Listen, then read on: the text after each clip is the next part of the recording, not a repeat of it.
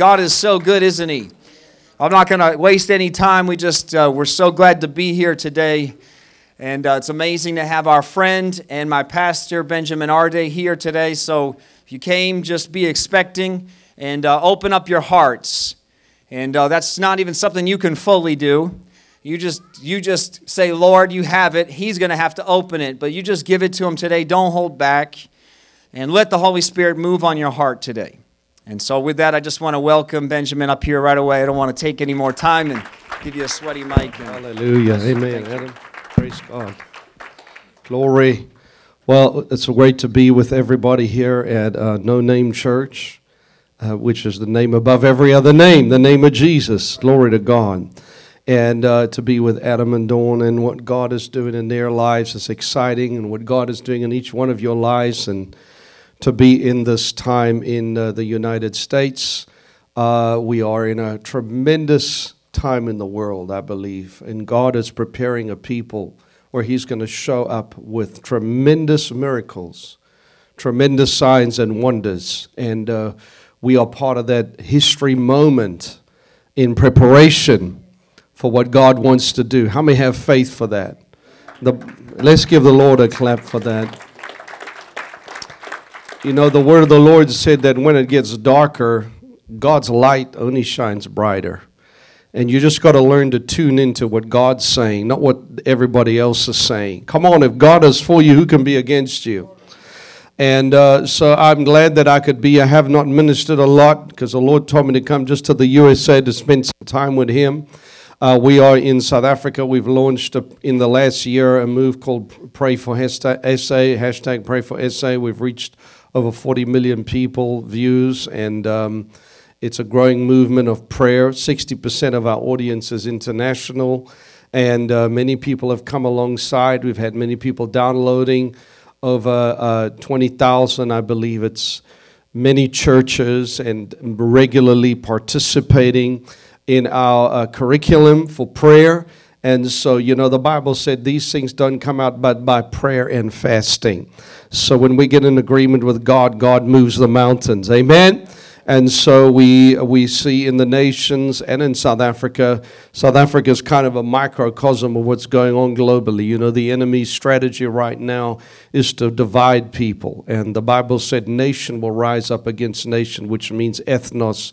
Satan's strategy or the devil's strategy is to cause ethnicity whether your culture is whatever culture it is or your color, whatever color it is, the enemy will use identity. You see, that's why the Bible said, We no longer I that liveth, but Christ that lives in me. I'm not that identity. My identity is in Christ. I've died to that identity. And I see a lot of folks picking up their identity and whatever identity you are, whether you are, the Bible said, even there's no gender in the kingdom, meaning that we are spirit beings and we live from the spirit into our natural expression that we are. Come on, somebody, that God has called us to be, and we do it by faith. Come on, somebody, and uh, we do it in our natural life too, because if you look at yourself in the mirror, you're going to get disappointed. Everybody's different. Everybody's got, you know, different limps and different craziness going on because we all are fallen short of the glory of God, but we have the glory in an earthen vessel. And if you go by the label that the world puts on you, or the label that your family says about you, or what generationally you are, the Bible said there are no, all curses have been broken through the blood of Jesus. And we are new creations in Christ Jesus. All things are passed away, all things become new. So I do not judge you by the outside. God does not look at the outside, God looks at the heart. And I think that's the struggle that many of us are facing now. So we latch ourselves to some kind of identity that the media portrays, but instead of finding our identity in what God says about us, for God created us in His image not in any other image. You don't need your image from the media, what the media says about you, but it's what God says about you. If God says it about you, that's who you're going to be. So the Bible said, looking unto Jesus, not unto anything else. Looking unto Jesus, the author and the finisher of our faith, who for the joy that was set before him endured the suffering of the cross. That's what it all boils down to. As simple as that, we all have a cross, and that cross destroys the old man. Come on, somebody. It has to destroy the old man. Jesus was not pretty on the cross. There's seasons that you're going to go through. I'm just talking right now, but in your life that will not be pretty because God's dealing with the old man. There's nothing good in the old man, no matter how you know you do it. Amen. So yeah, so we got pray for SA, and one of the things is I believe God is going to use prayer to combat the enemy's strategy, which is the Bible said mentalities.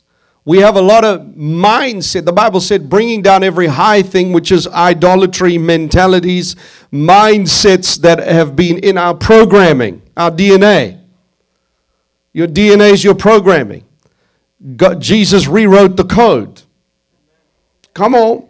So we have to change our DNA. Be ye not conformed to this present world, but be ye transformed.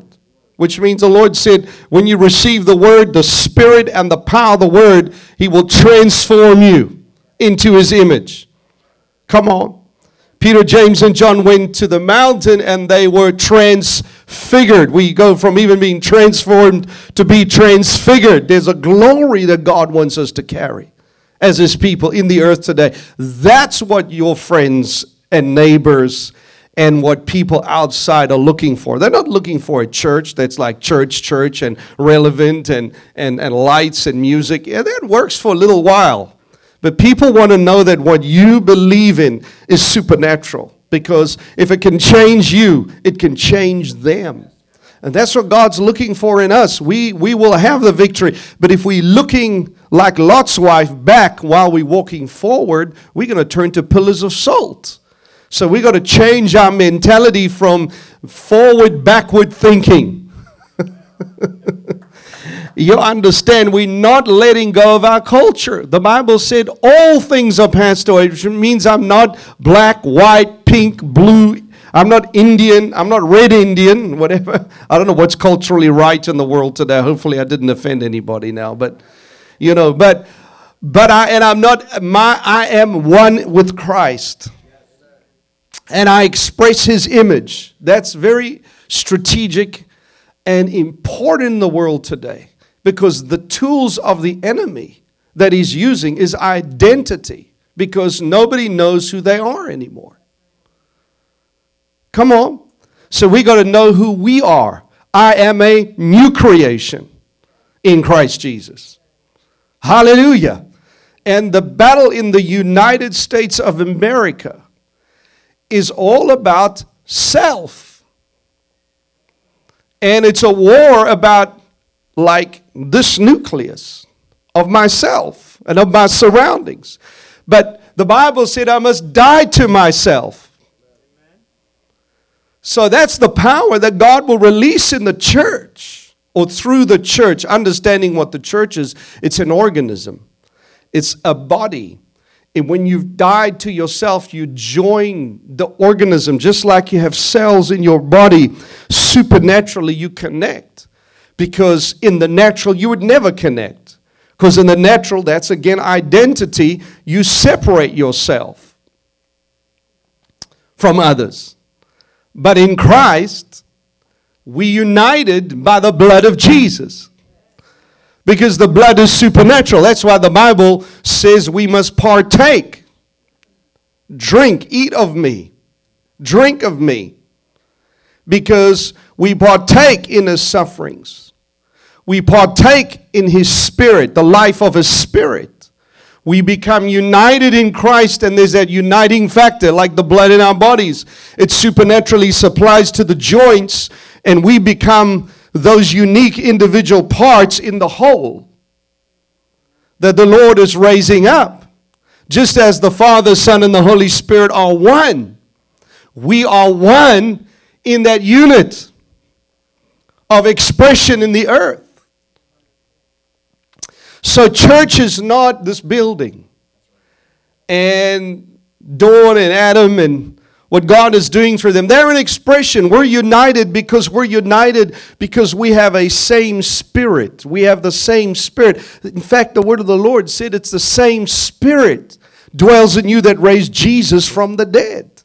It'll quicken your mortal body. That means that doing your life is supernatural when you when you when you're a child of God you can only do life or this Christian walk supernaturally.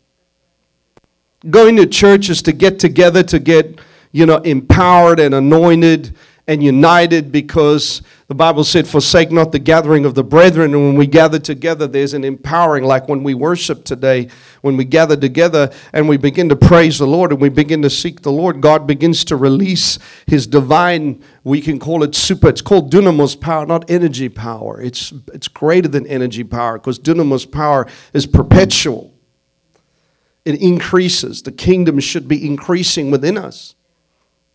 And so our struggle in, in ourselves is only overridden by the power that God is working in our lives. Amen? And I, and I just want to encourage you because you are great agents, as in fact the word of the Lord said that we're ambassadors, we representatives of a different culture. And it's called the kingdom culture. And th- that, that's, that is the the mystery in many ways because I see so much. The, the, the, Bible said Satan is he's divisive, the divisive works of the enemy. He's divisive, and it's all in here. It's all in the thought processes.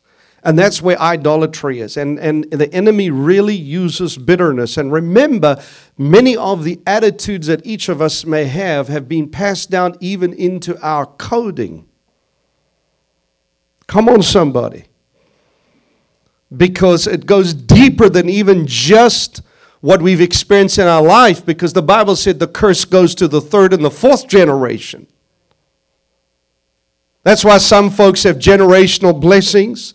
Some folks have generational curses. I, there's folks that I've studied out there you know, their, their lines, and you've seen how they've increased in blessings and others haven't because some of the ancestors got into the occult, got into witchcraft, got into sexual sins, and so forth, and it passes down. But you are, like Abraham, called out of darkness. And you got to break the cycle and the programming. And, and that's where you submit your will to God, you know, because your natural man is at enmity and it's in opposition to the ways of God. And so you take the word and you abide in the word and you use the word to crush the serpent,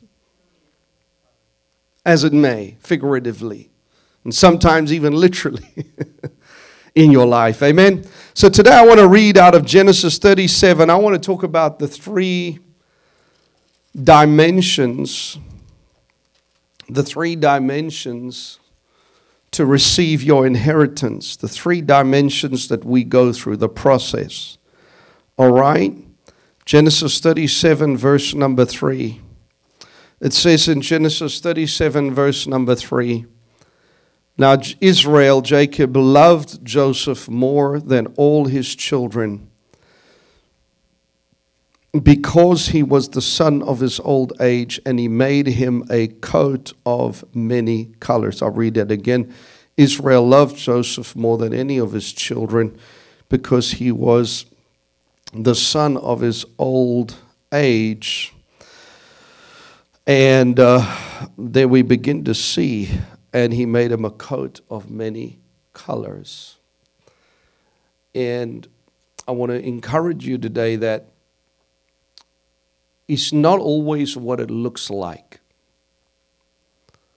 The first realm that Joseph went through was the natural realm. In other words, Joseph was, I want to really just use Joseph as a type and shadow of where we all go through to receive, which is what Jesus said, for the joy that was set before him, he endured the suffering of the cross. We are born naturally, so naturally we look at things naturally. We have to learn to change our mentality to the supernatural thought processes. So, naturally, it's easy for us to get caught up in life and deal with it the way we know how, which is through logic, reasoning, understanding. Now, understandably, there was Joseph. Joseph was the last, second last son. He was the son of Jacob, whom he loved, Israel. And he had a divine call from God. And we all have a divine or a measure of the anointing or divine call from God supernaturally. We all have a spark, a, a, an inheritance. We all have beauty. We all have phenomenal potential in the Lord. Now, something that Joseph had was he was he had something that God had identified him. The Bible said, Before you are born, you know, formed in your mother's womb, I know you. God knew you. God puts us in this package, if I can say it that way. But it's up to us to go through the process. We get the package, but we hate the process. And uh, the process is we got to find ourselves, the process is the journey. And we got to find God on the journey. Now, let me say this that Jacob's desire, Jacob is the flesh, but Jacob's desire was that his son would carry his blessing. See, Joseph couldn't handle his dad's blessing. A lot of us have been handed things down generationally that our family desires for us. Our dads, our moms, our people that we love, they hand things down or, you know, spiritually hand things down. But I'm going to say the first mantle was, was natural.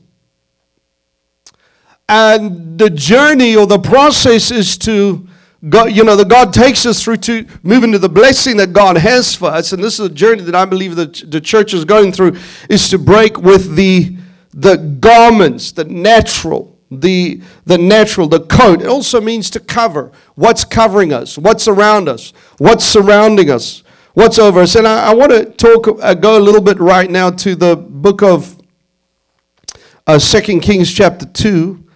Uh, 2 Kings uh, chapter number 2, quickly. And we begin to see the story about Elijah and Elisha. How many know the story of Elijah and Elisha? We begin to see something there again. And in verse 23, we begin to see this clearly here. And it says that about Elijah and Elisha, and he went up thence from Bethel, and he was going by the way, and there came forth the children. Now, listen, I want to just explain this. Elisha had journeyed with Elijah for some period of time and he had crossed the Jordan River and he received the mantle of Elijah. Now, I must say this there is an impartation of anointing that can come. But what we, as God's people, what God is calling us to, are you all good today? We're kind of just digging right in there. We're going a little deep this morning for those of you. But each of us, God is calling us to that deeper place and that is to receive the mantle of Christ, or the third dimension. I want to say higher than the third, it's really the spiritual, but I'm using three now. But it's, I call it the fourth dimension, it's outside of space and time. And we need to graduate from this. So, what, what, what Elisha went through was a process of serving the man of God. He was handed the mantle. But the danger was that if you receive their old nature, you must remember God wants us to have a mantle, but He doesn't. He wants us to have His nature, the nature of Christ. Okay, the Bible said, "Christ in me, the hope of glory."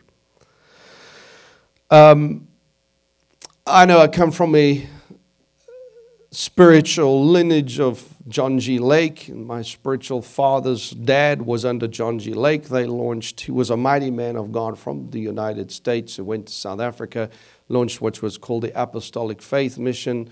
In three years, they had over 100,000 people and many pastors and, uh, you know, tremendous supernatural miracle ministry. And then my spiritual father's dad was under him, and then they launched another group uh, which was grew uh, very fast. It was one of the largest moves of God in the 50s, in the 60s. And then, you know, God put me under another man of the Lord. You know, my, well, the, my spiritual father, was under him. First with my parents, who have a generational anointing. And then I was put under this man of God when God sent me back to South Africa. And uh, my dad was a man of faith, but yet the Lord designed and designated me to go under my spiritual father, Chuck, who went to be with the Lord a few years ago. And, um, but he was a man of tremendous prayer. And um, I've seen the dead raised and literally medical doctor's letters. I saw one man, he had half a brain. You know, he shot himself, half a brain. But God restored him that he had an I, lower IQ than when he finished, and God prayed for him when he, when he had that supernatural miracle. Afterwards, his IQ went up with half a brain. And that's doctor's letters. And I can tell you story after story. I saw one, we got it on video. This one guy came into the meeting he had his legs were loaded with you know from sugar diabetes gangrene and literally when he lifted up his jeans it was worms maggots all over his leg. Imagine it's not nice to pray over that. I was there in the meeting.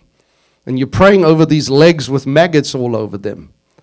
And god supernaturally healed those legs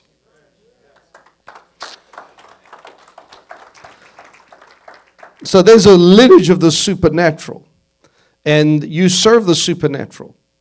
But there's also there's also a lineage of the heavenlies. But there's something that I want to say this you you you we, you get it in serving, but you've still got to get it through Christ. In other words, the anointing will transfer. It is there is lineages, but you still God still calls us. We've got to press on for the high call in Christ Jesus. Amen. So, this I want to just read now.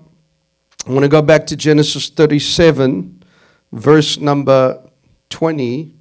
Let me go here real quick. Genesis 37, verse number 20, where you begin to see. Uh, I just felt the Lord wanted to to read this today. So, again, something we see here with the, the story of Joseph, because we're in an age where I believe God is going to begin to manifest many of the promises of God. And I believe what I'm sharing today is not just for this congregation, it's, it's a prophetic word for where we're at. God wants to release uh, a great measure of the Joseph anointing. And uh, this is the journey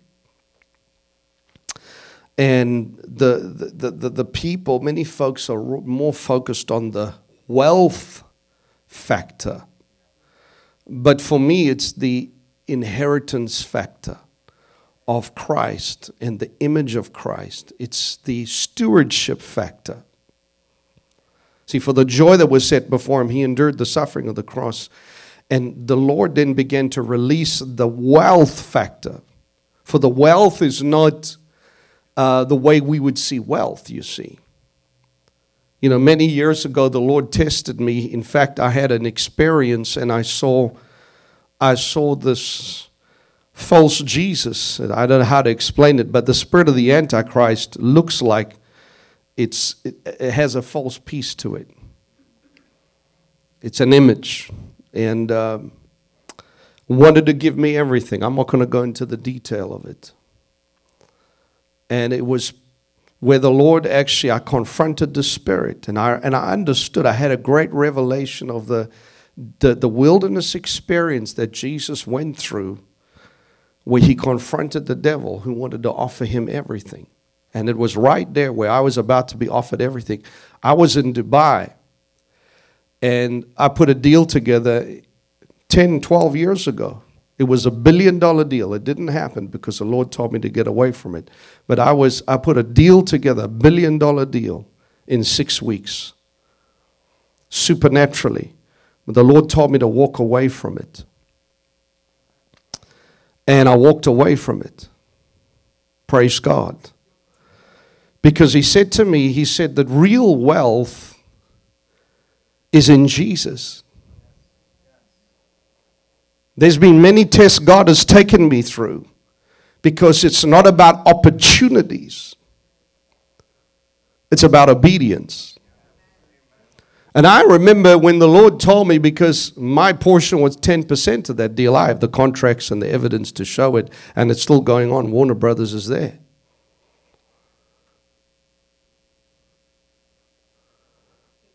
And the Lord tested me. And, he said, I called this man, I said, Your soul is worth more. My portion was actually $200 million. I said, Your soul is worth more than that amount of money, and I'm giving it back to you. And then the Lord showed me the wealth is in Christ Jesus. Again, I think we are so focused.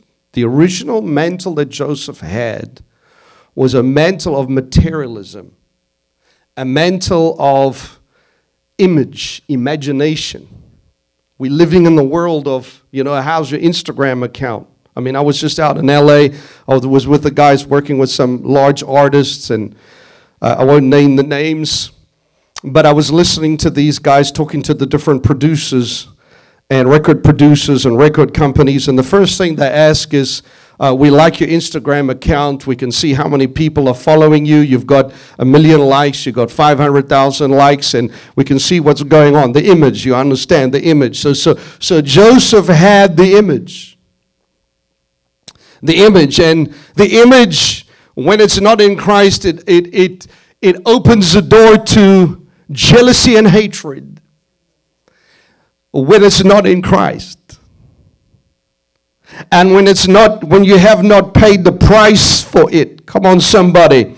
And so, Joseph in verse 20, we begin to see there, the brothers began to look they said in verse 19, we see in verse 18, I see him afar off, uh, uh, and he came near unto them, and they conspired again to kill him. And they said to one another, Behold, this dreamer comes. Come therefore, let us kill him. Let us cast him into some pit, and we will say, Some evil beast has devoured him, and we shall see what shall become of his dreams. We see, shall see what comes of his dreams. And then, verse 31, we begin to see something again. And they took, listen to this, Joseph's coat. They took Joseph's coat and killed a, a kid of goats and dipped the coat in the blood. There we begin to see. There we begin to see. The first dimension is that God will allow you, if you are hungry for the high call in Christ Jesus, to be stripped of the fleshly mantle, the mantle of materialism, the mantle of carnality, and the mantle where you're appealing to others and they connect with you and they like you and you've got that image and you've got the looks because that mantle unlocks the jealousy in the others because it's natural. It's not what you've paid a price for, it's what your natural, your father gave to you. Are you with me? Your flesh gave to you. Are you good? So there's not only power in the mantle, but what comes with the mantle when God gives you the mantle. And I want to ask the folks today God is calling us to walk in the double, and who's prepared to pay the price for the double anointing that God has for you? And there's a great woman of God. Her name was Kathryn Kuhlman. Anybody heard of Kathryn Kuhlman? Kathryn Kuhlman was big about 30 years ago, 30 plus years ago, but she had a tremendous miracle ministry and she was all over the world. She was extremely dramatic and out there, but also extremely and very powerful and anointed with great miracles. And she said this the anointing will cost you everything. The anointing will cost you everything. And this is what the Lord has taken those that are called to be his blessed company that walk in that fourth dimensional anointing, above and not beneath, the head and not the tail. Come on, somebody, going over and not under. Everybody wants the blessing, everybody wants the increase, but God is not going to bless the flesh. God's not going to bless an old nature. We have to allow the old nature, which is the I, must die. Are, are you hearing me today? The I must die. God wants to bring take us through the process to handle the inheritance, and only the life of Christ can handle the anointing. It'll cost you everything to handle the anointing, the life of Christ. We are going through the process to birth. The Bible said, through many tribulations we enter. Are you hearing me? Through many tribulations we enter the kingdom of heaven. God wants us to enter in. So, yes, we are born again of the Spirit, but when we are born again in the Spirit, the outward seed must die, which is the casing of the natural man, the mentalities that come with it, the emotions that come with it, and we move into the higher spirit emotions and opinions and word. And that's what overcomes. God said, You are more than a conqueror. For those of you that don't understand, it's going into your spirit, and you will understand in time. So it's the greater one on the inside of you that will perpetuate you or take you on a journey of discovery. And that journey of discovery is not a pretty journey, but it's a journey where you have to endure certain things, the Bible said, as a good soldier. And you're fighting the fight of faith on your journey because you're like, man, I'm blessed. I got this mantle. Suddenly you go from having this mantle to all this jealousy coming against you. And God deals with the blood. Because when He deals with the natural mantle, it looks ugly. Joseph looked ugly. His dad saw him. He started to cry because he cried over the flesh. The flesh was being dealt with. It wasn't pretty. It was a blood of blood everywhere. And God is not always so concerned, even, you know, when you get born again. Many times you get around your family and friend, your family, and you'll find out you sit around them for two minutes, and then there's not much more to talk about because on the inside you're a different person than you were on the outside. So you're connected by blood, but you're not really in that blood anymore. You're born of the Spirit, and you don't know how to relate anymore because you're a different person. You're a new creation, and you're you're a brand new man and old things are passed away and you're born again. Hallelujah. And so you begin to find that you have a family and that family is the family of God and that family joins you together and that's the journey that you're on. And we love not the world. Come on, somebody. Neither the things that are in the world. God is establishing a lighthouse of people. And even though your journey is not a pretty journey and folks don't understand you and you don't even understand you, can you think about it? Joseph didn't even understand what was going on with him. Suddenly he's the blue eyed boy, and the next level he's sitting in a pit and everybody's hating on him. Everybody's turning on him. He's, he went from a prince to a slave and he's slaving in the house of Potiphar and he's going through this hellish journey and he's going through the tribulation of his life uh, and he thinks, but I'm a king's kid. My dad has promised I'm the son of Abraham, uh, Isaac, and Jacob. Now I'm sitting in the bottom of a well. I'm sitting rejected by everybody. My brothers turned on me. I'm the one that's going to carry. I'm a propagator of this generational blessing and I'm sitting down in the dumps. Uh, God, where are you? I don't know if anybody relates to what I'm saying, but that's the journey to get into the blessing of the Lord. Lord, which is the high call in Christ Jesus. We got to take it. Come on, somebody. Embrace the pain. Embrace the suffering. Embrace the affliction because that's what bursts the blessing. And God said, Joseph, yes, the seed is in you, but it's not about you. See, I think a whole lot of folks, we think, well, I got all these prophecies over my life. I've got all this inheritance over my life. And we hate the process. It was one out of 12. God had to separate him. You know, the percentages of those that will, will enter into the promises of God. There was two out of a whole generation because nobody wants to face that kind of enemy alone. But I want to encourage you today. Maybe there's some things you're facing on your journey with the Lord, and you say, I didn't expect it to go the way it's going right now. It seems like the more I follow God, the more I'm isolated, the more I'm in pain, the more people are rejecting me, the more I have to make tough decisions, the more it seems like I'm losing the blessing, and the more it looks like I'm a failure, the more it looks like I'm going down on the bottom. It looks like I'm going to the food bank. Uh, but God said, Forget, fear not, my child. I will provide for you. I will supply for you. I will not leave you. I will not forsake you. Hallelujah. And you got to just go through that journey because I want to encourage you. What's inside of you is greater than what you're facing right now. And that's what God is working on. God is saying to you, my child, what I put on the inside of you uh, is going to overcome whatever's on the outside of you. Look not at what you see. Know that I'm going to cause you to overcome. Hallelujah. Even in this generation. Hallelujah. There's a lot of factors outside people laughing at you, mocking you, saying things about you, but it doesn't matter. You on a journey to enter into the fourth dimension. You ain't on a journey to enter into the highest level of blessing. Hallelujah. And not everybody's going to be there with you. And you just got to say, God, give it to me. I'm going to take it. Hallelujah. Praise God. Hallelujah. You see, getting another man's anointing is dangerous, but we need the heart of Jesus. You see, there's two things I want to say when Elisha got the anointing from Elijah. He was not ready, he was a bold guy. And these young kids came laughing at him. And he just released a word, bam, out of anger.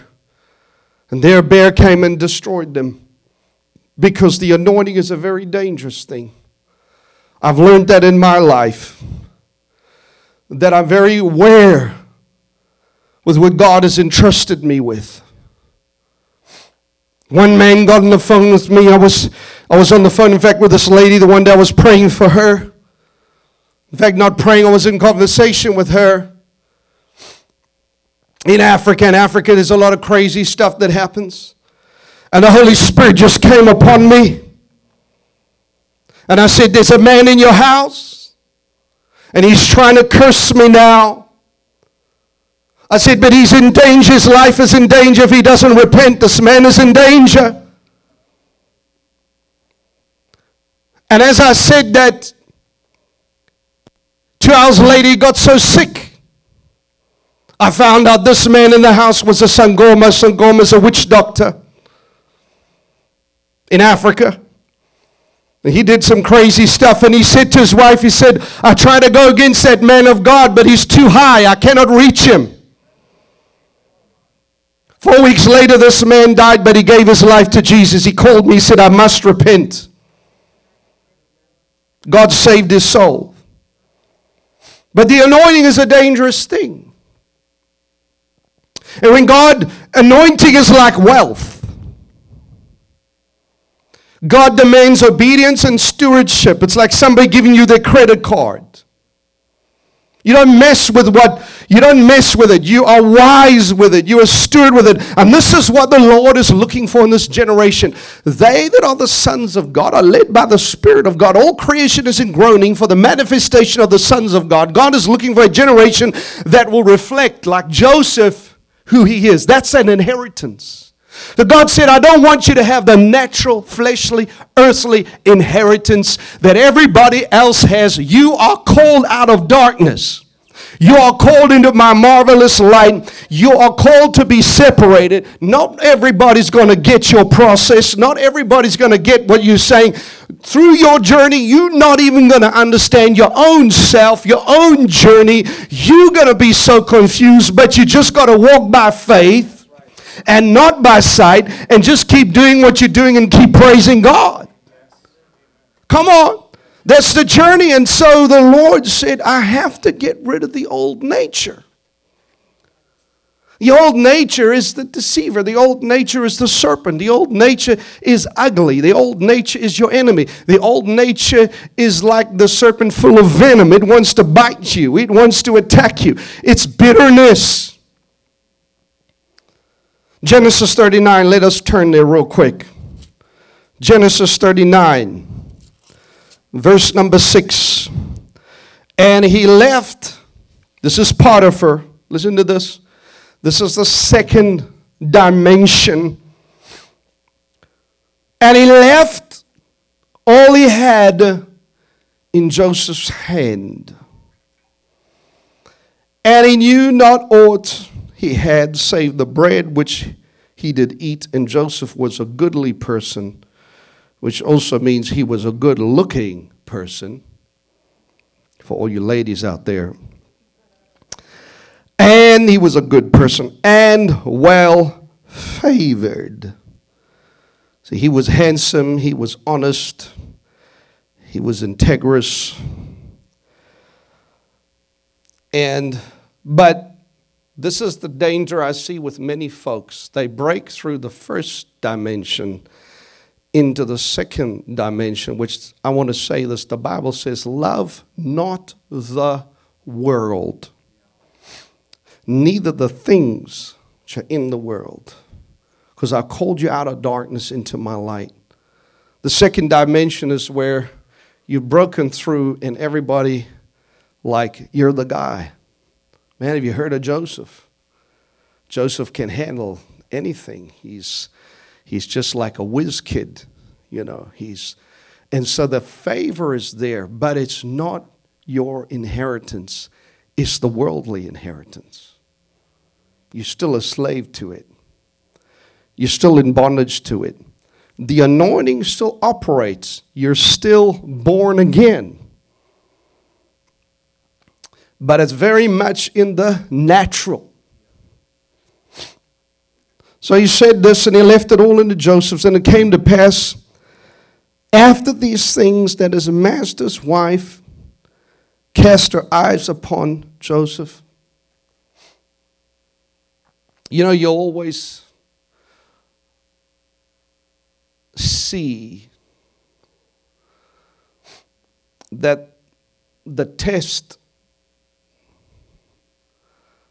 of the enemy to rob you of your destiny always comes with sin, which means to miss the mark. Are you with me today? And I'm going to say this again that obedience is always costly, but obedience is not as costly as disobedience. Because disobedience will cost you your life obedience will necessitate faith. Hallelujah. But you know, the Bible said about Balaam, who was about to curse the children of Israel, and he couldn't curse them, so he said to Balak, Send the woman in. And boy, oh boy, the men fell with all the women, and they had a curse on them, big time. Let me tell you, folks, it's not worth messing with the devil. You know, there's that old song, He'll make a fool out of you. Don't dance with the devil. You know, more to play the fool. Come on. So he'll play the fool with you. And uh, Joseph had this revelation. When you love God, you have a revelation because you are focused. Let me say this each one of us, God is entrusting us with a treasure. And the enemy is after what you've got. That's why he's been hitting so many of you so hard. Some of you physically in your body, and I believe the healer is here today. And some of you emotionally, some of you being molested, or you just went down the wrong pathway. Praise God, He is a restorer and He loves you. The solical anointing, they prophesy out of their own belly, they prophesy to the desires of people's hearts. That's also the danger with false prophets is that they're very psychic. They pick up what people are feeling. They don't prophesy what God's heart is. And pretty much 80% of the church today is filled with a lot of psychic prophets. They understand the psychic realm, the psychic dimension, and they're moving very much in that solical belly, worldly. You're going to get a car, you're going to have a baby. I see you're going to get married to this person. I see what address you're living in, blah, blah, blah, blah, blah. It, at the end of the day, there's no spiritual benefit, actually. It's very natural, and the people love it because they want to be fascinated. And that's what the devil does. He fascinates us. We like entertainment. So, the quickest way God will deal with us is He'll test us to see do we love the world or don't we love the world? So, He brings a Potiphar's wife to us and He says, Well, here's a business deal for you. Here's an opportunity to be successful, but you've got to sell your soul. In fact, I was watching about two years ago Lady Gaga on Netflix, and she was talking about how she wished she had never done it. Because she said she was in New York and she was a normal singer, and she, this guy came to her at the end of it. He said, uh, I, got a, I got an opportunity for you, but you got to give something up. And she said she gave her soul.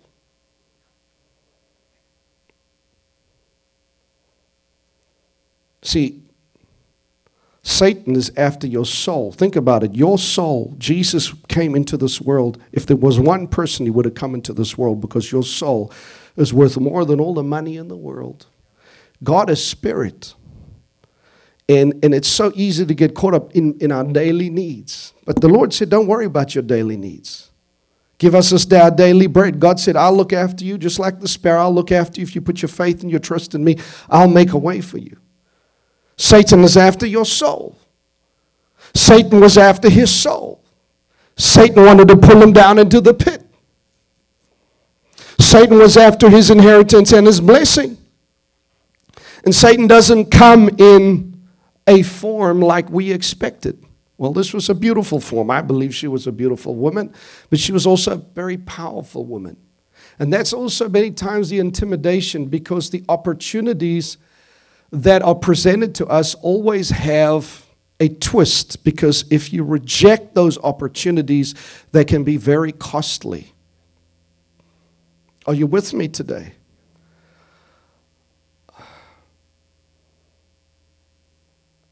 And that was where God led the children of Israel out of Egypt. It was costly. Amen. So he went through the process where the world could not pull him in. The magnetism of the world, the seduction of the system could not entice the destiny and the promise that was not about the mantle that he got from his dad, but it was about the prophetic vision that God had granted unto him. And that, I want to encourage you that each one have a prophetic eternal vision from God. Are you here today? Hallelujah. So we're going then. He rejected this and it cost him because it caused his destiny to be imprisoned. And I know many folks that have gone through this journey of really suffering. Remember, the things we're going through we cannot explain to others. It's not physical like this, but it's experiential. Because choosing the way of the Spirit comes with a price tag. But there is an end to that journey, just like Jacob. How many of Jacob went 14 years at Laban's house, and after 20 years, come on, somebody. God said, It's time. Somebody say, It's time. So, the third stage or the third dimension is the royal anointing, the kingly royal. You can pass it. Yeah, amen. Thanks, Adam. Hallelujah. Thanks. It's the kingly royal anointing. How many hungry for that? Your chosen generation, a royal priesthood, chosen out of darkness to walk into God's uh, awesome light. Again, the journey is that there are layers of self which deal with the motives of our heart. So the word of God is sharper. Hebrews says than any two-edged sword, and it divides between the soul and the spirit and the thoughts and the intents of the heart. It gets down to the motivation. Why? That's the core of what God is after. Because remember, there was a problem that happened in eternity past where Lucifer thought he was God and he sat in the seat of God. Remember, it's a nature. Lucifer has a nature. That nature is the nature that we wrestle with. That nature must be tested and must be removed. Are you getting what I'm saying? So Jesus looked at Simon and he said, Get thee behind me, Satan, because Satan will always try and give his opinion. That's why you go through the journey to discern what's God, what's me, what's the devil. Now say it again. What's God, what's me, what's the devil? Are you getting this now? So the kingly anointing must enter in Psalm 24. Who is this King of glory? The Lord strong and mighty, the Lord mighty in battle, the King of glory, may he enter in. Genesis, not Genesis, but Psalms 24. The King of glory. Somebody say the King of glory. So the, the last anointing is not, even though you're in the house of Potiphar, God takes us through the process. And he, he takes that bitter spirit. Now I'm going to say something. Because Psalm 105 said about Joseph that he was, the Bible said, until the word of the Lord tried and tested him. He still had underlying anger, bitterness, disappointment. See, disappointment hurts. Hurts can be great motivators or driving forces in our decisions in life. And disappointment comes through unmet expectations. We expect things to turn out a certain way. We wanted a dad maybe that would love us, or a mother that would love us and accept us, or, you know, we wanted to be accepted by society, and all these disappointments come. So Joseph had a great expectation that was not met in his family, and the journey ended up becoming a bitter journey because it was a disappointment. His life was a disappointment. His journey was a disappointment. Although he excelled in all those areas, the final test to enter in to the great blessing of God was that he dealt with the spirit. One of the things I want to say is a spirit of revenge. Because power is a dangerous thing. Financial well being in the wrong hands can be a dangerous thing.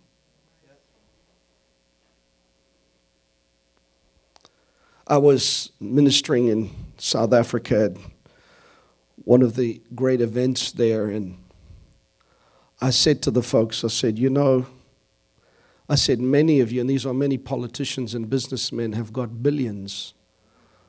I said, but your great test right now, this is 10 years ago, you paid the price for the blessings, you suffered for the blessings. But if you're not going to reach over the wall and forgive your cruel brothers, you're going to waste your inheritance. And there's something going on in South Africa right now where all the blessing is being corrupted because of the spirit of bitterness and hatred. The greatest test of Joseph in Genesis, I believe it's 49 he was able to forgive. You see, it's the people that, are, that have abused you, used you, misused you, betrayed you, let you down, disappointed you, looked down on you, enslaved you, that are the very reason that God is going to open up the windows of heaven because it's how you handle your journey and you forgive. But the principle still works. The test is how you handle it. And God is looking, I believe, in this generation. Maybe I'm speaking to one person here. Maybe I'm just speaking to the atmosphere. But I believe we're moving into the season of a great blessing connection that is coming, kingly anointing that is going to manifest because it's part of prophetic promise that God has for this hour. But are we going to be bitter in that position? And this I want to say the last third dimension is that it's no longer, somebody say, no longer I that lives, but Christ that lives in me. So I want to say this that many folks want a prophecy from God, they want this destiny from God, but if you really hear them, it's about them. God said this over me. God spoke this over me. Me, me, me, me, me, me, me. My mantle, my, my anointing, me, me, me, me, me. No longer I that lives, but Christ that lives in me, that I may know him. Amen.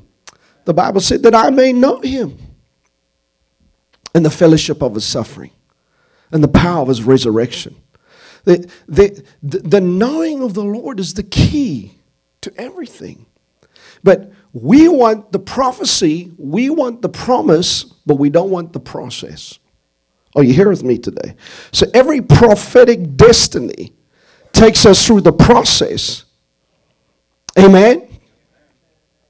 To remove the outward layer, okay, so that is that it's Christ that lives in me. And so um, sickness, spiritual jealousy, all of these things come against us to bring us to the ultimate realm, and that is the life of Christ. Do you believe that? Do you believe that in this natural world, that is what the promise of the word is?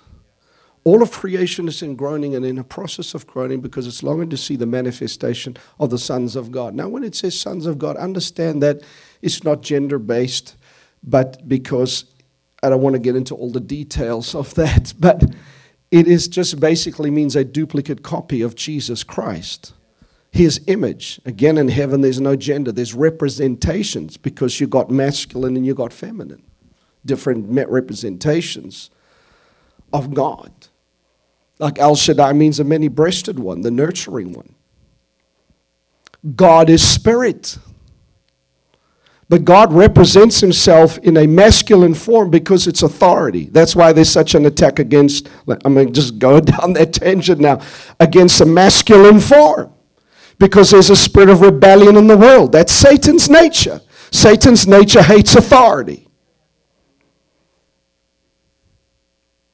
The female form is the nurturing, the comforting, the protection,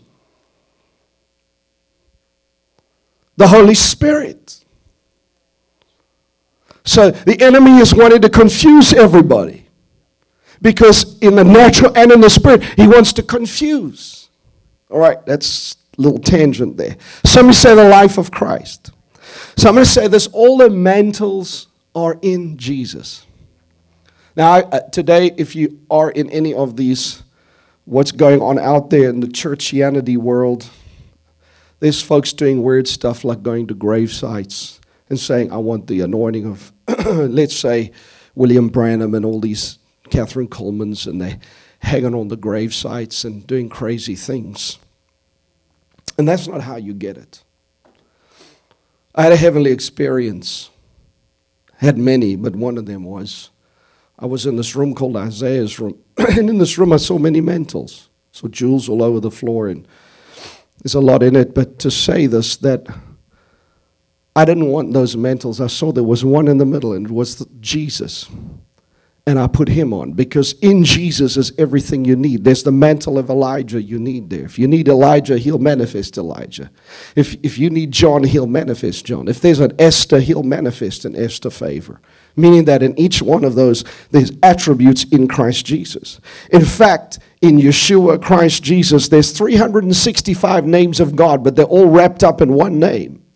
The Bible said it's the name above every other name. And every knee shall bow and every tongue shall confess. You don't need another name. Come on.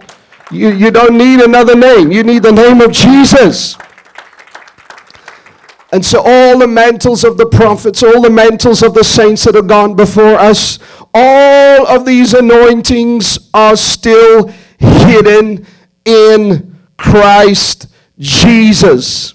And so to enter into that, all the Lord is asking of us, I want and I'm calling each of you to die to your identity.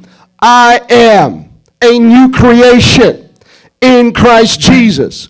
All things are passed away. Come on, somebody. And all things have become new. And so the problem today is nobody wants to die. Now, I'm not saying you need to go and shoot yourself. I'm saying die to your opinions, your identity. And God wants us to walk in the Spirit. So Jesus said, Unless a seed or a grain of wheat falls into the ground and dies, it bears much fruit. But if we don't die, there's no fruit. So we can heal in his name, we can cast out devils in his name. But I want to say this Jesus does that. You do not get rewards for how many people you've healed, how many dead you've raised the great reward is God is looking for sons. Understanding sons means duplicate copy. God is looking to see himself, and when you see him and he sees you, it's the same. Because the same spirit that raised Jesus from the dead dwells in you, will quicken your mortal body. God is looking for his image. He's looking for reflection. And that's the struggle we face. It's an identity struggle. Who is my father? Kind of like that, you know.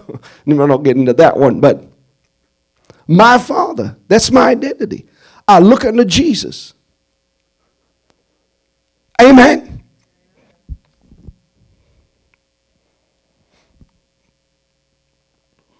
We got to speak the truth. And the true anointing operates from the truth. We cannot be chameleons, depending who we are around.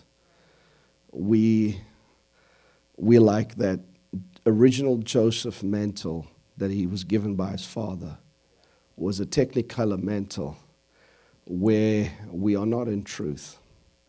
We compromise and we adjust ourselves to the environment that we're in, and we're always fitting in, but we're not truthful to who God's called us to be. Hallelujah. I want to make this statement if you do the works, or if you work it, you get the works of the flesh. When God does it, it's not from self. Many people have motives to do the things they do. I'm nearly done. Just hold on with me. Like, am I going to be the greatest preacher? I'm going to have the wealth. I've been around so many folks through the seasons of talking about the Joseph anointing, and everybody's going to have this great wealth. I've been with folks that are working on massive deals for years. I've seen folks lose everything working on very legitimate deals, but I always say to them, folks, what are you going to do when you get that money? I don't believe God's going to release it till there's some kind of change in you because you're, you're going to be too dangerous. And they get so close, but it never happens because they get caught up in the materialism. Amen? So, in the end, everything must go to Jesus. That's why we're here. All the glory all the honor, all the praise. In the book of Genesis 39, we begin to see something very interesting. I want to just find this real quick. Hallelujah. In fact, Genesis 40 and we begin to see. Somebody said, must all go to Jesus. See, until the word of the Lord tried and tested him. This maybe is something for others. We're all in different parts of this journey in our own personal lives. So this is a life word. This word has come out of experience. So I don't just give it to you as just a message or a sermon. I give it to you as something experienced and something still to be experienced by me and by each of you. Genesis 40, verse 2 said that, and Pharaoh was angry against two of his officers. Now, understand this that Joseph was in prison, Joseph served in prison, Joseph excelled in the prison, always, because you cannot take the seed away. Wherever you are placed, you will have favor with God and man because he had an excellent spirit. And the one thing, at least our spirit, my spiritual sons and daughters in the house, we encourage is an excellent spirit. We don't have this half hearted attitude. If I do something, whether it's whatever I do, I've learned to trust God for the best. Come on, somebody. If I buy sound equipment, I'm going to believe God for the best. I may get it at a much better price than everybody else because people don't understand how I do it, but I have faith for the best, but I don't pay the high price. Come on, because I have a Jewish. Hallelujah. He knows how to good, get good, good deals. Come on, somebody. But you know what? You know, if you're gonna, yeah, I learned this by the way, because my dad was a missionary. Came from a wealthy family, but he was a missionary. And I learned. I used to get everybody's hand-me-down clothes. I used to have clothes. I'd go to school and my pants were like yay high, and I said to the Lord, "This, is, I'm done with this. I'm not wearing these things. This is this is ridiculous." So I said, "In the name of Jesus, I'm to believe God." For the type of jeans I want. My mother used to cut my hair she thought she was the most amazing woman cutting my hair because for some reason she just loved cutting my hair and I hated it when she cut my hair. She used to go like this. And I remember the first time I said, Mom, I'm not going, you're not cutting my hair anymore. I'm going to the hairdresser. She started crying. I said, Mom, I love you, but there's just no way. I cannot do it anymore. So I look like a little, nothing against, I, I lived in China, I lived in Hong Kong and everybody, but everybody say, you Chinese? I say, well, maybe I am, you know, because my hair.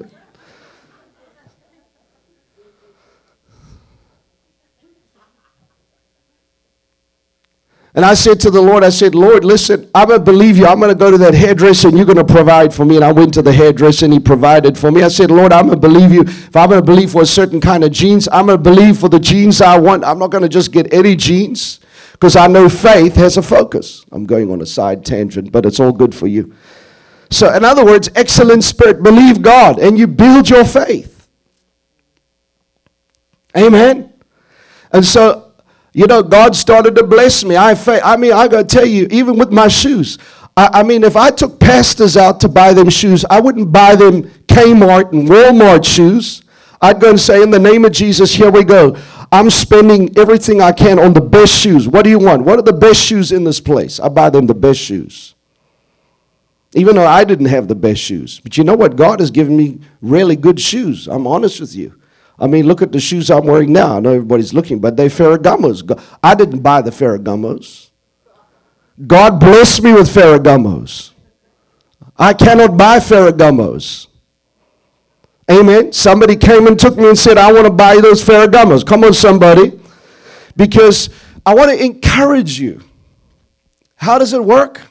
God is an excellent God.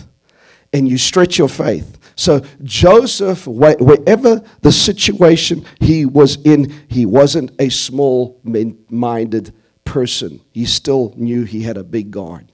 But God had to deal. I'm, I'm going to get back to this now. God had to deal with the issues of his heart. Let me say to each of us, the journey is about here. See, you can sit and blame your parents, your environment, your education. I don't see him having an education.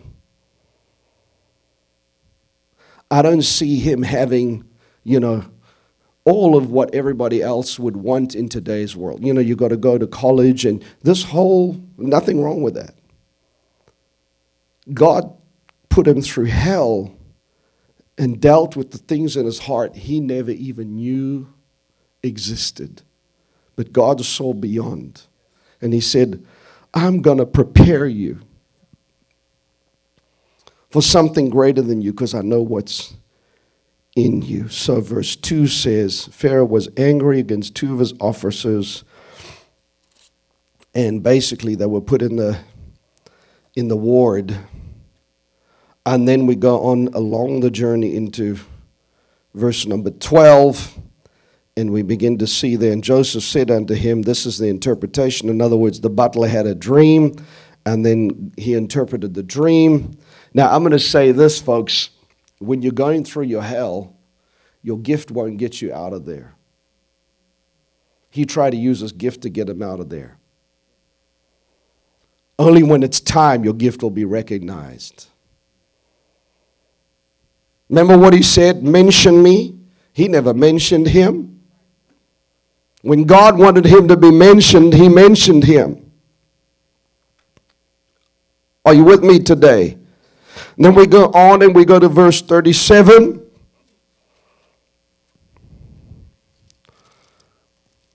Verse 37. Let's go from verse 33. In fact, this is what he said in verse 12 of 41, actually, verse 8. Came to pass in the morning, the Spirit was troubled. This is now about Pharaoh. Pharaoh was troubled. How many God orchestrates in a very amazing way. The danger with many of us is when we try and help God. You don't have to help God with your family members, just pray. When you interfere, you make it worse.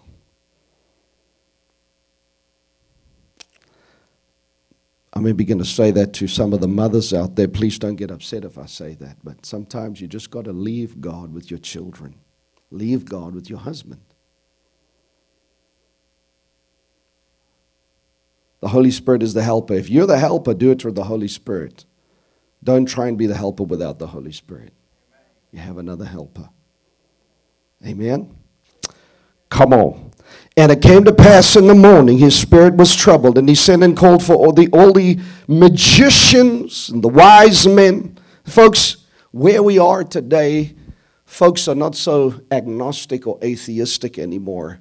The generation we're in is a spiritual generation. I believe we're on par, and there's a parallel between the mindset that was in that day. We're moving more into that mindset than the mindset of 20 years ago, 30 years ago. Uh, and Joseph was primed, prepared to confront the spirit of the ages, the age, the spirit of principalities and powers. And so, how many of God's word is above? the psychic realm. So all the psychics, the magicians, you know, the David Blaines and all these folks were out there. And then spoke the chief butler unto Pharaoh, saying, I do remember my faults this day. And, and, um, and then the baker. And then it spoke about the dreams. And there was a young man, a Hebrew, and uh, he interpreted out dreams.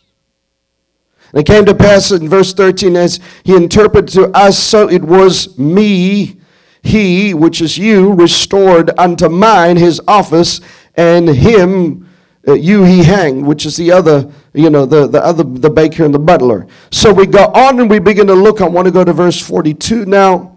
And uh, I want to just look here, and there we begin to see in verse 41, God began it from verse yeah, 33, in fact, for Genesis 41, verse 33. Are you all good? Yes.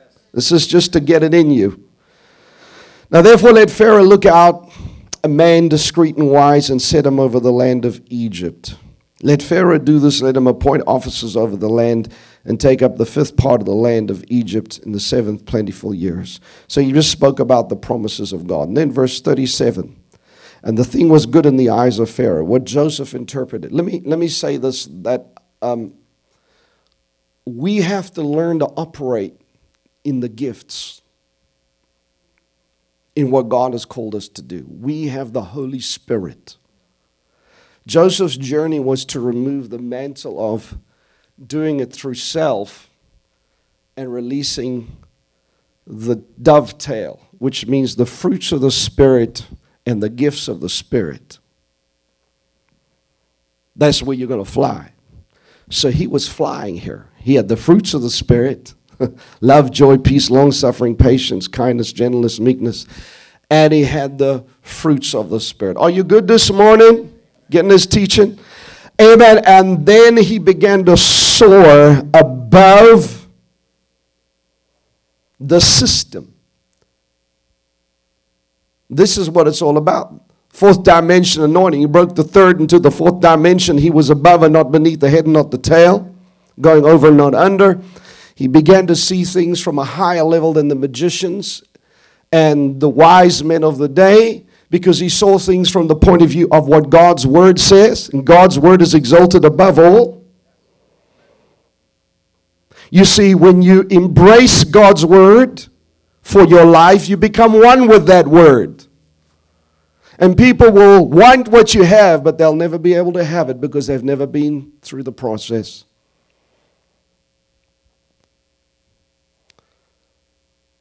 And that's what God is calling. He says, He's calling us. And Pharaoh said to Joseph, verse 39, verse 38, Pharaoh said to his servants, Can we find such a one as, as this is a man in whom, this is so important, the Spirit or a woman in whom the Spirit of God is. It's what God's calling for 2020. This is the wealth that's coming. A man in whom God's Spirit is. I don't care if you're in the age of Nebuchadnezzar, Darius, Pharaoh, or the beast himself in that sense. God will raise up his Josephs and his Daniels and his men and women of favor that will stand in the courts of the kings and say that thus saith the Lord. Think of Esther in the courts of the king saying, Thus saith the Lord, and God granting his spirit. You see, the journey is that it's not flesh and truth or emotions, soul and truth mixture, but it is they that worship me in John chapter 4 in the mountain of the Lord in spirit and truth. They're connected heart to heart. A dimension of the spirit. Yes, you're in the body. Whether in the body or out of the body, I don't know. But I'm connected to what the voice of the Lord is saying. It's not I that's speaking, but I'm in Him, and He's in me we're connected, we're not disconnected, and therefore I can go into anybody's courts and anybody's chambers, and God will speak because He's, I'm like the eagle, I've waited on the Lord in that difficult place, and the Lord has loosened the bonds and the prison and the chains, and I'm free to fly, and I'm connected to what His will is. The Spirit of the Lord. The Ruach Elohim is in me. The power of God is in me. The Spirit of God is in me. And I'm filled because that same Spirit that raised Jesus from the dead resurrected me from the pit of hell. And Pharaoh said unto Joseph, Well, as much as God has showed you all this, there's none so discreet and wise as you are. Where is that wisdom from? not from the university, not from Harvard and Yale, but it's from the pit. It's from the rejection. It's from the pain. It's from the isolation. It's from the wrestling. It's from the calling. It's from the crying. It's from the abandonment. It's from the expectation that wasn't met, but yet you found in that place something so real. And it's called the gold that is tried in the fire.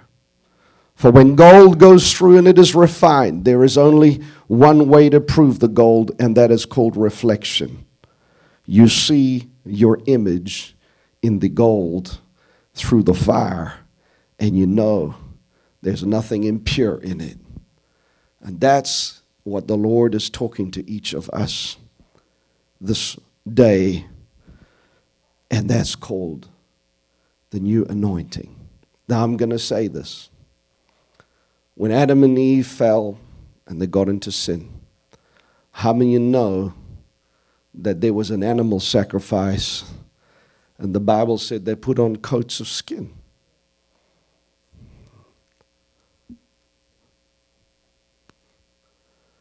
We have a greater glory. It's called the treasure in earthen vessels. The Bible said in Matthew 22 11, there was a man, he came into the wedding feast and he was naked. You see, you can praise God, you can shout, you can scream. If it's all in emotions, you're naked. But we must be clothed. The Bible said, put on Christ. Clothed with Christ. It's not the old nature, it's not the old man. I'm in the new man. It's not religion, it's not a church denomination, but it's the image. I am in Christ. Christ is in me. The Spirit is within me, but I'm also clothed in Christ. I've got that mantle. I'm not a naked soul. So the word of God is sharper than any two-edged sword. It divides between the soul and the spirit, and it's in a double-minded man, which means two minds is unstable in all his ways. We go through the process of discernment to know what is from the lower self to the higher self. We learn to disconnect the foreskin of the flesh and we cut off what can be produced by the natural man and we move into the inheritance of the spiritual man. Amen. Identity. What I'm speaking about today is identity. That's the cloak. So, this is what begins to happen. God rewards him, not man. God gives him this enthronement, this authority, this representation of all Egypt. But something in verse 42 that is very key in this. And he said, He put vestures of fine linen. Again, he was stripped of everything. And his final position was God clothed him in identity. We're not wandering stars or souls, but we have an identity. We're grounded in Him and in His love.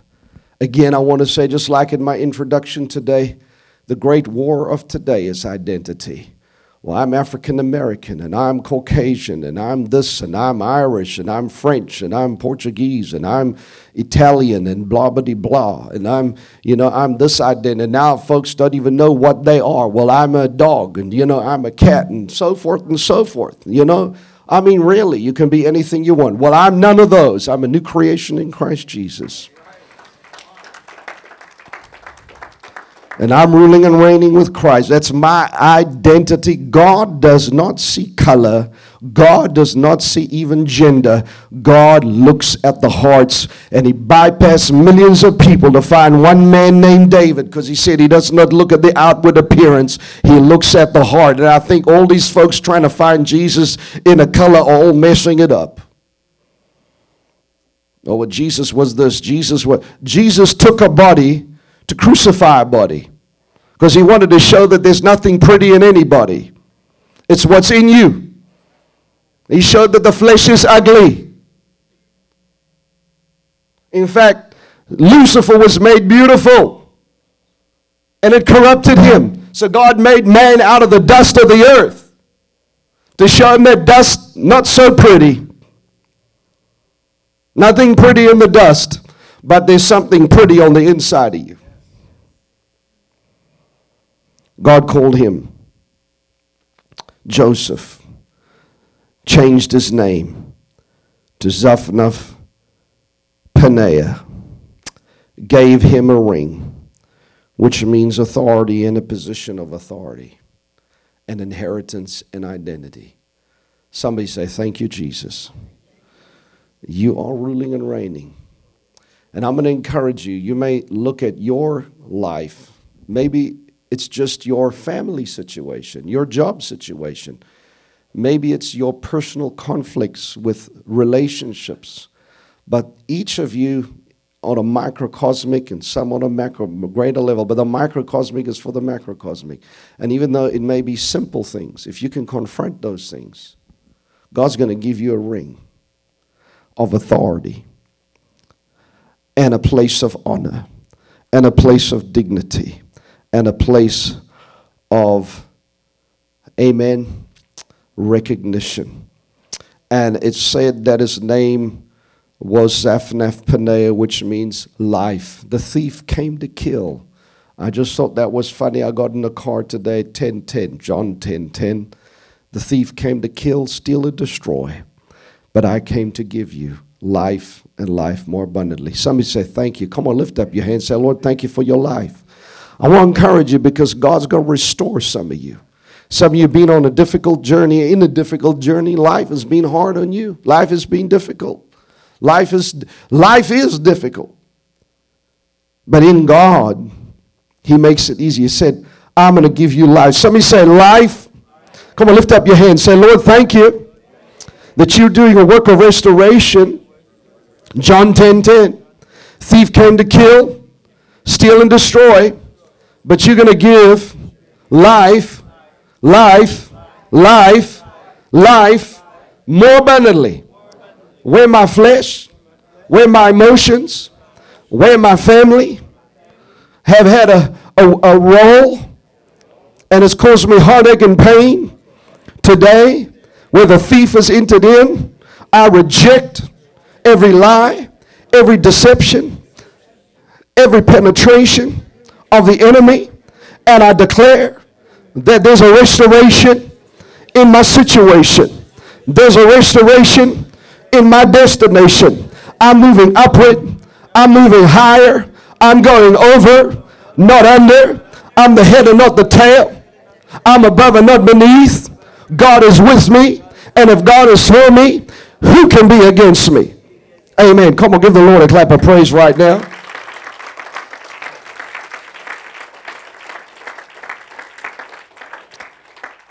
And I'm going to say this that recognition came from the least expected place. Folks would have said, What do you want to be with Pharaoh? Why do you want to be in that place? God will put you in the place that He's prepared you for. And it doesn't matter what your brothers and sisters think. So God said, I'm going to, Zaphnath Paneah means Savior of the world. That's the messianic age or kingdom that God has prepared for us to enter in. But I'm nearly done here. Hold on. But it means Jehovah shall add. You need to let that sink. Jehovah shall add. Pressed down, shaken together it means dunamis power. You see, dunamis power is the only way I can explain it because dunamis power is dynamo. It starts and it keeps increasing. Give, and it shall be given unto thee.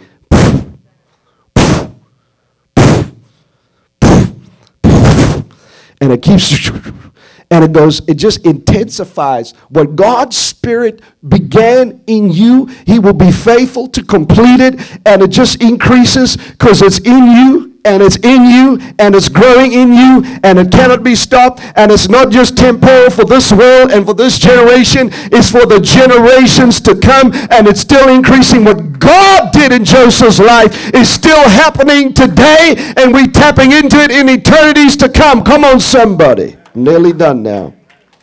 Jehovah shall add life more abundant. That's the life of Christ. Sown as a servant, sown as a slave. In Potiphar's house, the anointing used against him. But I want to close with this very scripture, 2 Corinthians 4:17. If you will just turn there. You can put that up. 2 Corinthians 4:17. Are you good today? Are you encouraged today? For our light affliction, think about this. which is but for a moment, is working for us a far more exceeding and eternal weight of glory. Go to verse 18. While we do not look at the things which are seen, I think that's the greatest test. We do not look at the things which are seen. Folks, change your focus now.